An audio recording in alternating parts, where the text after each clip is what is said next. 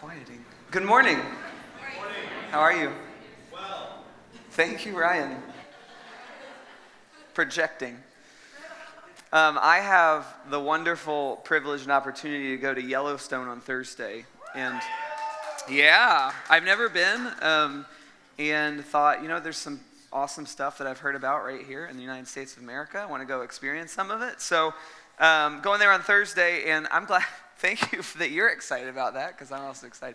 Um, I'm really hoping to see some wolves. So, like, I love traveling and seeing wildlife. I love. I went to Africa last year and like got punched in the chest by a gorilla in the middle of the jungle in Uganda. It was so good. Um, he was small, but still very strong, much stronger than I. Um, but yeah, I hope to see some wolves um, while I'm there. And as I was preparing for this message this morning, I was you know thinking about that. And um, the wolves in Yellowstone have had an interesting history over the last 80 years. So in 1930, the last wolf pack in Yellowstone National Park was eradicated. And so for 80 years, there were no wolves in, um, in Yellowstone. And there were a lot of unintended consequences. Really, the wolves just had like a PR problem like you know there was this kind of you know big bad wolf mentality around wolves and there were no wolves who were standing up to say no like no we're really good and we're necessary for the environment and so they were just eradicated from a lot of the us and um, these unintended consequences one of them was um, obviously they hunt elk in packs and it wasn't necessarily that a lot of elks weren't dying anymore but it was that the elks just got really lazy and so the elks would just kind of set up camp in one place and eat all of the young tree shoots that were coming up out of the ground every spring. And so the, the elk stopped moving. They stopped migrating as much as they had before. And as a result of that, they were eating away all of the new tree growth. Well, the tree growth they were eating away were actually the trees that beavers needed for food and to build their dams. And so uh, by 1995, there was one beaver population left in all of Yellowstone. And in 1995, wolves were reintroduced into Yellowstone. And in the last, however many years that is, do the math. Somebody, is that 22 years ago? Who was born in, somebody in here was born in 1995. It was like, yes, I'm 22 years. Um, uh, so they were reintroduced in 1995, and today there are now nine beaver colonies because what they found was when they put wolves back in, the elk very quickly started moving as they had moved before. And the trees started growing, and the beavers had food to eat. And not only did the beavers had food to eat, it, it had significant, because they were now building dams, had significant effects on the physical landscape of all of Yellowstone. And in an article on Yellowstone's website, it said um, beaver dams have multiple effects on stream hydrology they even out the seasonal pulses of runoff, store water for recharging the water table, and provide cold, shaded water for fish, while the now robust willows, willows stand, willow stands provide habitat for songbirds.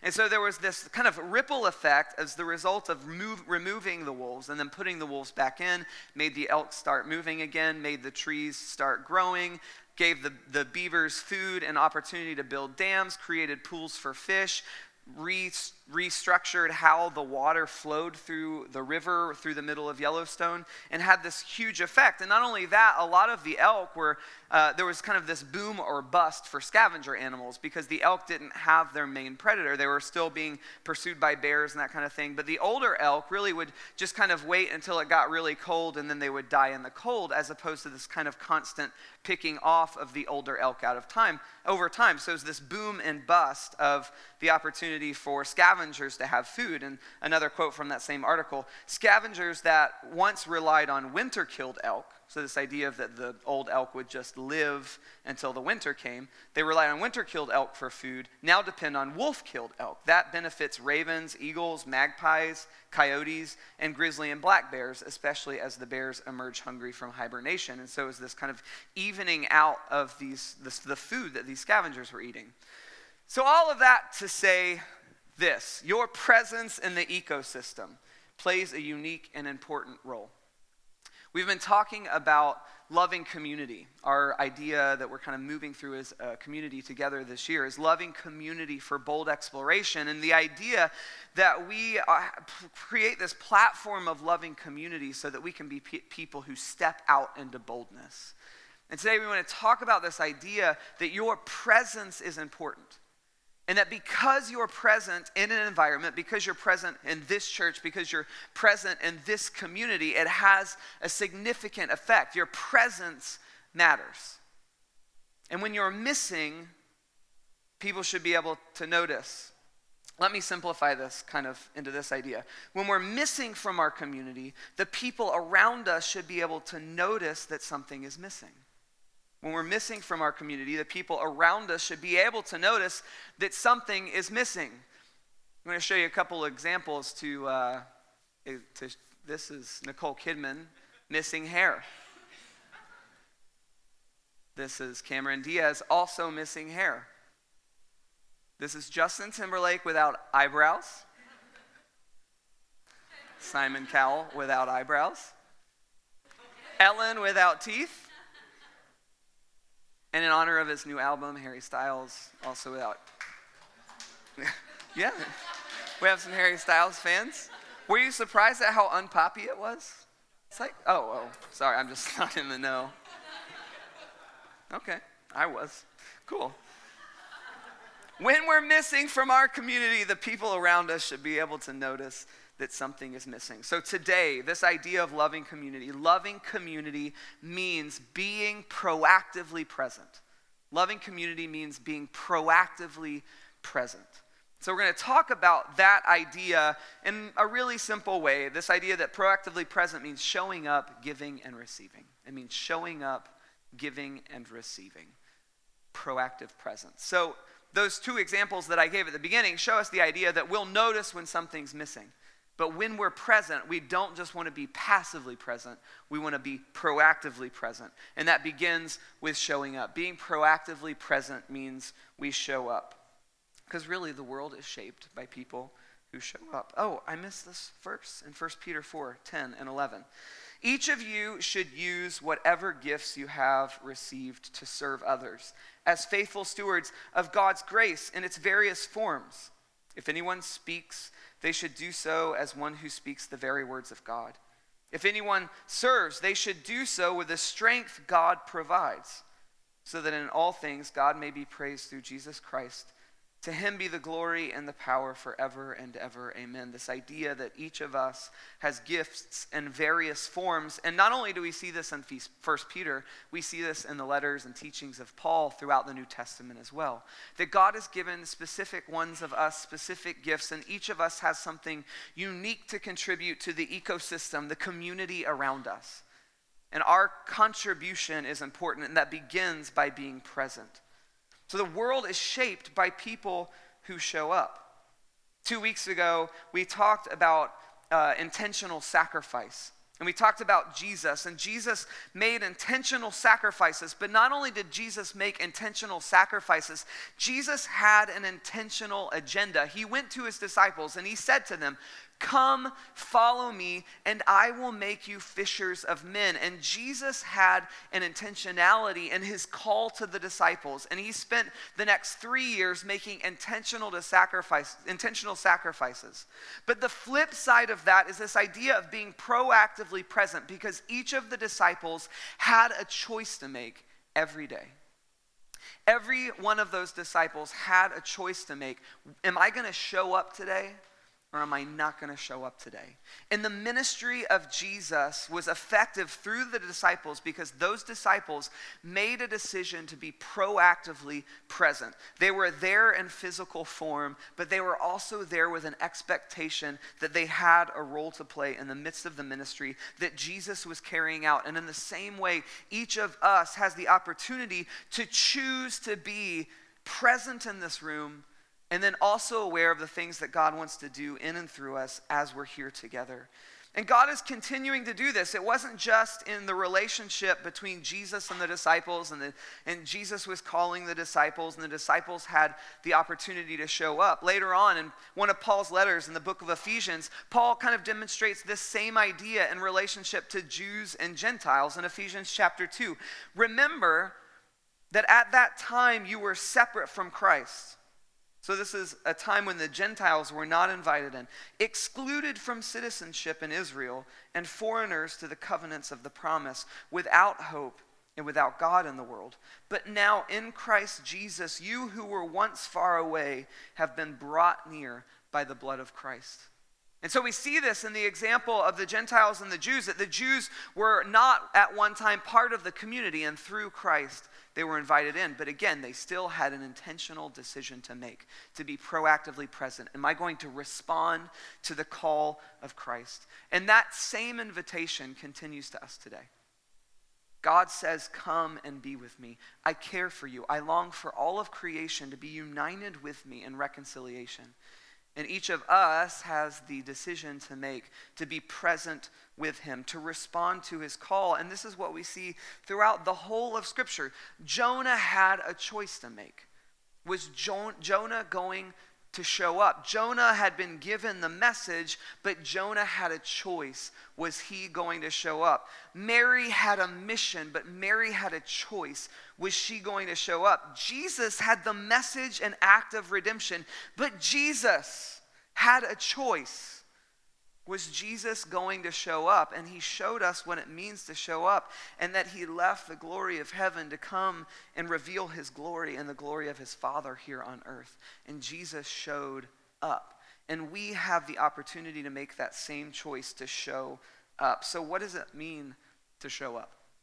First, I think showing up means being reliable. Are we going to be people who other people can count on? Is there going to be some sense of reliability and maturity in our life that we are going to be people who say when we're going to do something that we're going to do it, who say when we're going to show up that we're going to be there? And just maybe a very direct and specific challenge to us today use your calendar and write in pen. Don't pencil people in. Like, make a choice. Be somebody who's going to say yes or somebody who's going to say no. Like, literally, we carry these devices with us all the time that have a thing on them that is made to put appointments in so we can be reliable people. Like, this is what it means to be mature to be somebody who's reliable, who shows up when we say we're going to show up, who is present when we say we're going to be present. So, showing up means being reliable. Another thing that I think showing up means is showing up means being consistent.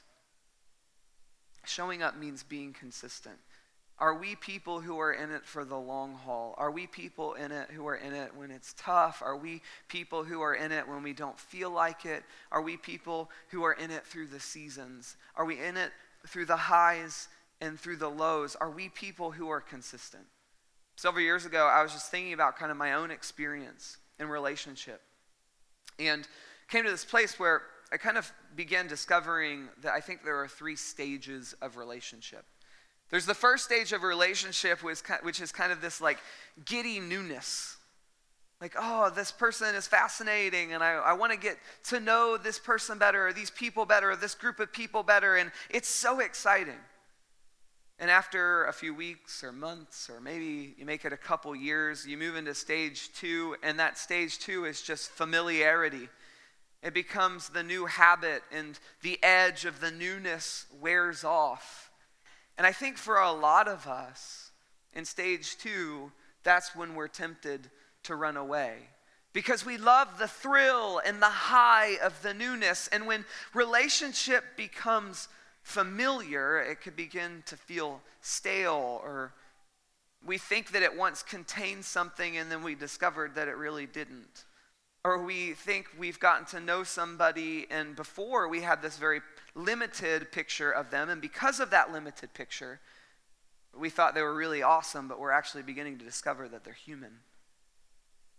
And that's when we have the opportunity to either bail or to choose into consistency. And I think it's in this third stage of relationship when we are people who are willing to choose into it for the long term, for the long haul, that we really begin to find the beauty and depth of relationship that we as human beings are created for. This idea of pressing through what we may consider boredom or something that we begin to see isn't as polished as we thought it was going to be.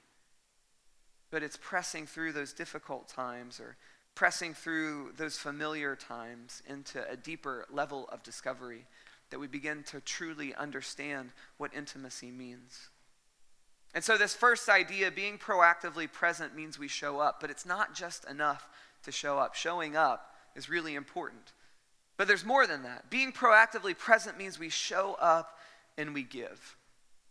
It means we show up and we give. I'm just going to brag on some people in the room um, this morning, real quick. Um, last week, a bunch of people after the second service went to Chuy's to get some food um, up on Mills. And I got there, there were a few people there when I got there, and I didn't know how many people were coming. I just said, hey, give us a table for 18. And they gave, you know, they put together this long row of tables. And um, pretty soon the tables, the, all the seats filled up, and there weren't any more seats there. And um, there were probably about another 10 people who came in after that. It was just really great, big group of people there just hanging out. And there were several people who, at that table of 18, every time a group or a person that we knew walked in the doors, several of them would get up and go and meet those people at the door, recognizing we didn't have any seats left at this table of 18 and then walked with them to, you know, the, the, what, the host, yeah, the host, and then worked out like how we could get some more tables close to where we were.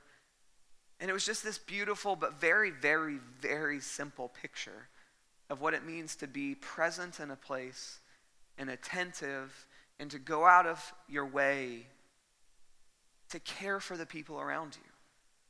And so it's not just enough that like people showed up, but just this picture of like several people getting up and going and meeting those people at the door and making sure they find a seat and staying at the table with them for a little while until some other people showed up so they weren't just sitting there alone.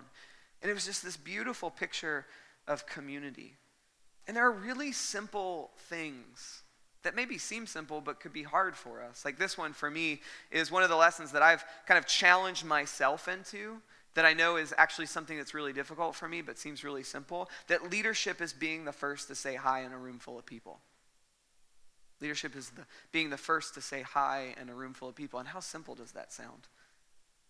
Right? But for me, who, like, I find it difficult to kind of cross the, the river into, like, being the person to shake somebody's hand and to kind of reach out. I'm, I'm, mostly introverted. Like, it's really easy for me to stand up on stage and talk to all these people at one time. But you put me in a room of all of us standing up and talking and standing at tables and having drinks and all that stuff. Like, I kind of post up in a corner with one or two other people. And, like, that's where I feel at home.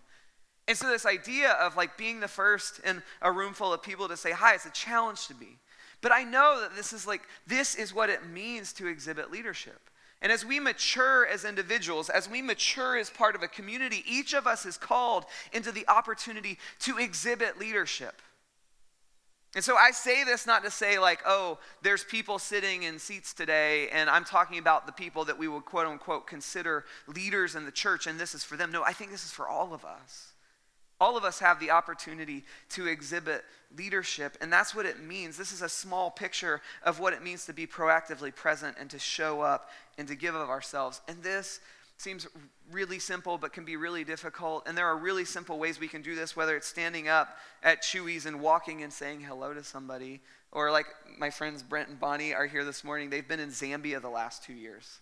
Like they went and they showed up and they gave of their life, you know? And there's this big spectrum of ways we do that. But we all have been called to the opportunity to not only show up, but to give. Contributing to your environment means being attentive to the Holy Spirit and the needs of people. And I think that's what it means for us to give.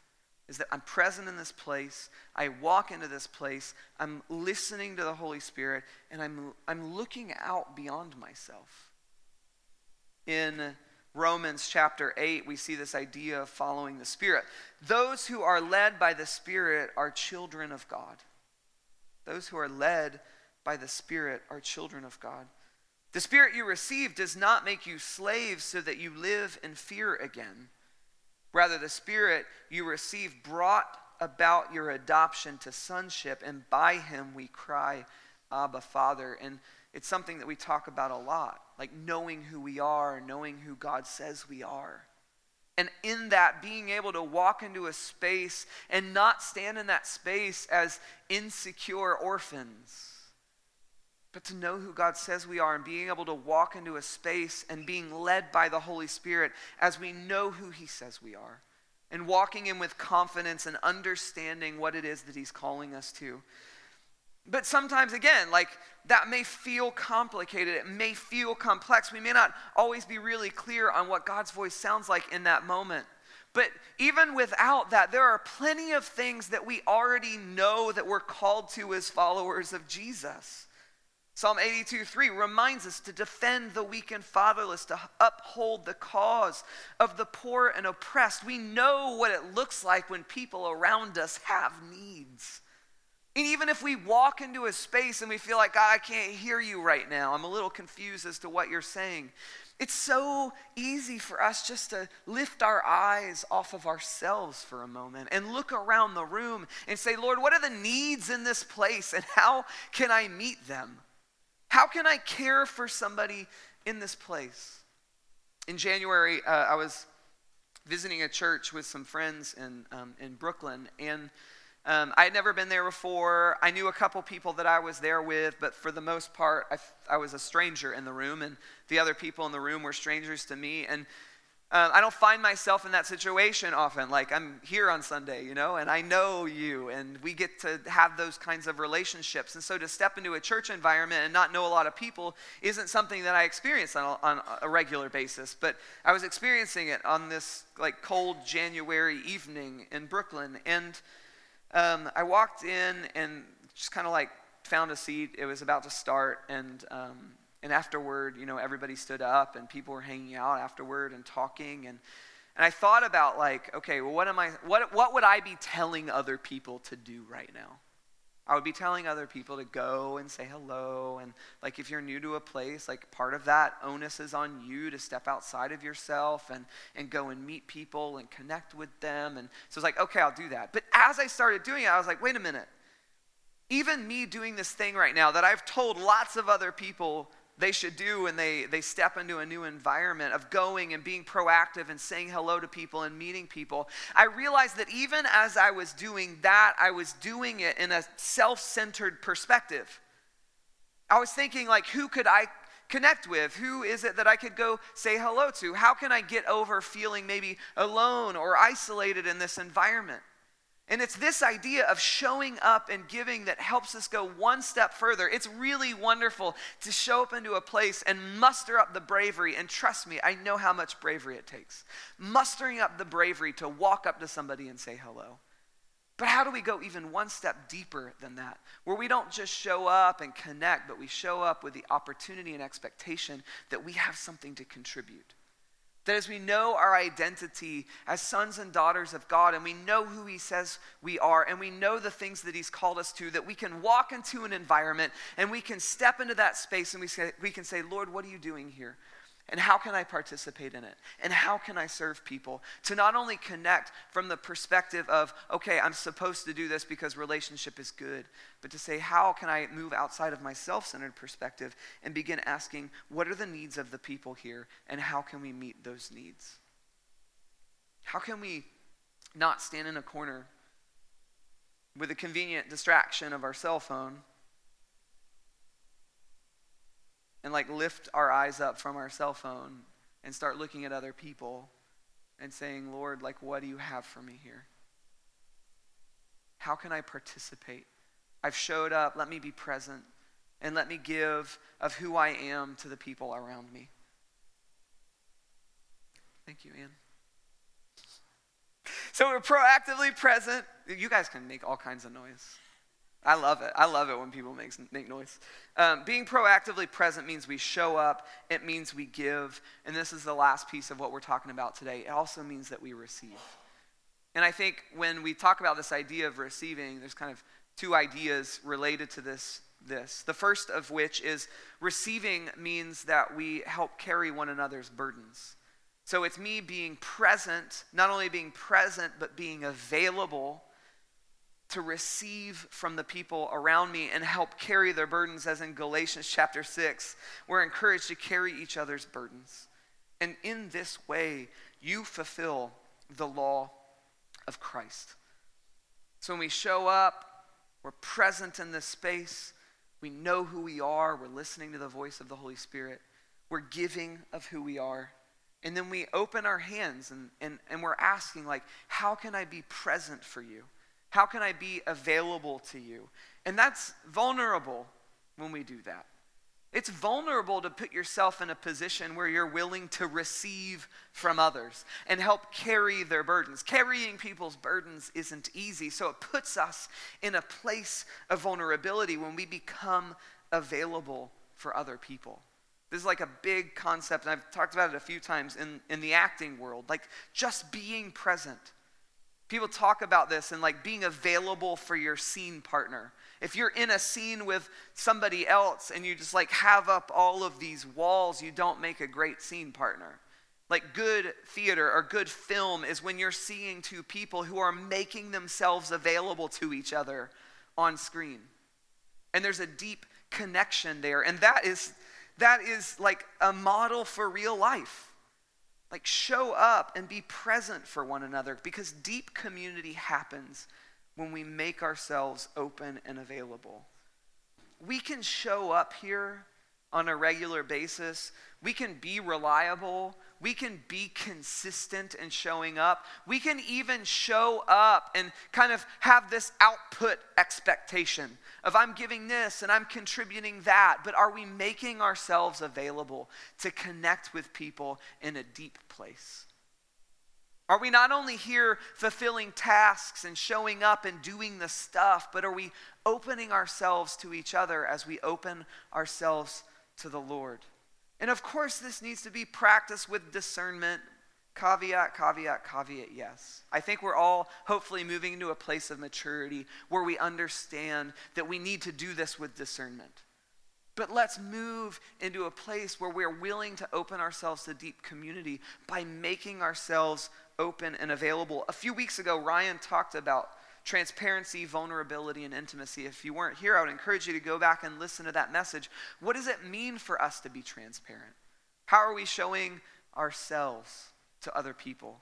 What does it mean for us to be vulnerable? How are we then kind of like opening ourselves and kind of giving ourselves a piece of ourselves to other people? And then how are we cultivating true, deep community by allowing ourselves into levels of intimacy with the people around us? So that's the first way I think we can receive by being open and available and saying, I'm going to help carry your burden. And then the other way that we can receive is knowing when to ask for help. Opening ourselves to say, hey, I need you in my life, and I want to receive the things that the Lord has placed in you because I believe that I'm more whole and I'm broader and I'm better as a result of my willingness to invite you into my life and receive the things that you have to offer me. 2 Corinthians 8 13 through 15 shows this reciprocity. Our desire is not that others might be relieved while you're hard pressed, but there might be equality. At the present time, your plenty will supply what they need, so that in turn their plenty will supply what you need. The goal is equality. As it's written, the one who gathered much did not have too much, and the one who gathered little did not have too little. And so we can kind of end this at the you know, physical goods line, but I think there's also this picture of relationship. That some days we're doing really, really great, and we feel like we're showing up with a clear identity and, and in a healthy place, and we're ready to give. But man, to acknowledge that some days we're showing up and we feel like we don't have much to give at all. And it's on those days where we have to be vulnerable and humble enough to acknowledge that and to invite other people into it.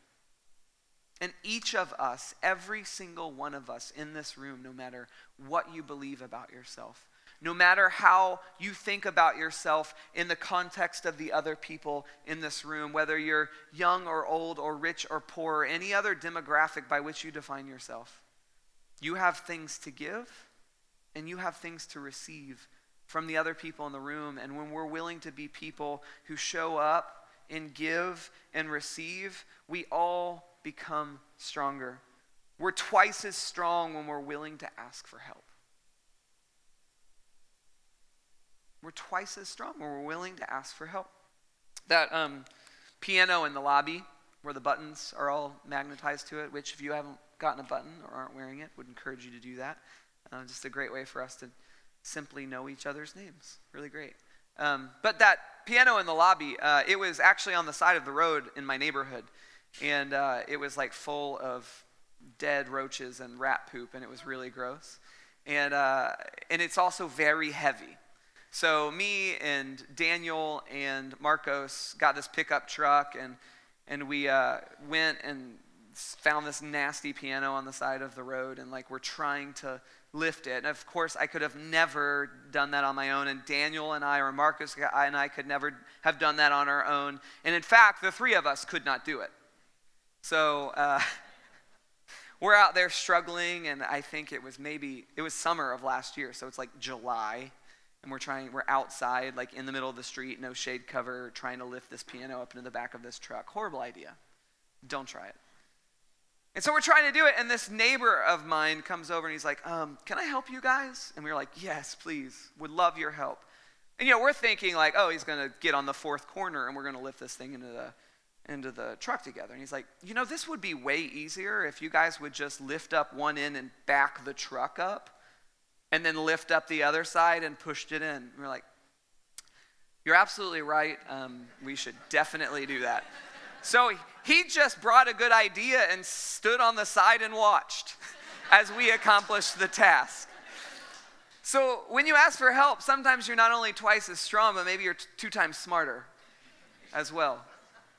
But we all have things to give, we all have things to receive, and all of that begins by showing up just a couple weeks, we're going to have a praxis Sunday, and there's going to be an opportunity for us to engage in some specific ways with one another, practicing this, showing up, giving, receiving, understanding who the Lord says we are, understanding the gifts he, He's given us, understanding our needs and, and what we need from one another. So we'll be talking about that again over the next few weeks, but encourage you to begin thinking about that in your life and what role it might play. So I'd like for us to all stand. And we're going to end with practicing this. So you've all showed up. Thank you. Glad you're here today. If you've been sleeping, now is the time to wake up and be present with us. Um, and then uh, we're going to practice giving and receiving in just a really simple way. We're just going to pray for one another. And um, that may look like you, um, you know, saying, hey, I would love prayer for this, and the other couple people in your group praying for you over that, or um, you all just praying for one another, or, you know, we talk about prophecy here. What does it mean for us to be attentive to the Lord and be able to speak into someone else's life? And then as we receive those words, having a deep level of discernment, taking those before the Lord and asking, what does that mean for me? Um, so we're just going to pray or speak words over one another. So um, would love for you to get in a group of three or four. And um, just a second, in just a second, um, I'll say go, and you'll just kind of look at two or three other people around you, and you can give each other a head nod, and um, the three of you are going to pray with one another. If you don't feel comfortable doing that, that's fine. Just, you know, stay there and stand there and be present in the moment and just be willing to receive. Um, so, Groups of three or four, pray, or if you feel like you have a word to speak of encouragement over the people around you, um, would encourage you to do that. So go. We'll give you a few minutes just to pray with one another. Obviously, introduce yourselves as well. That'd be nice.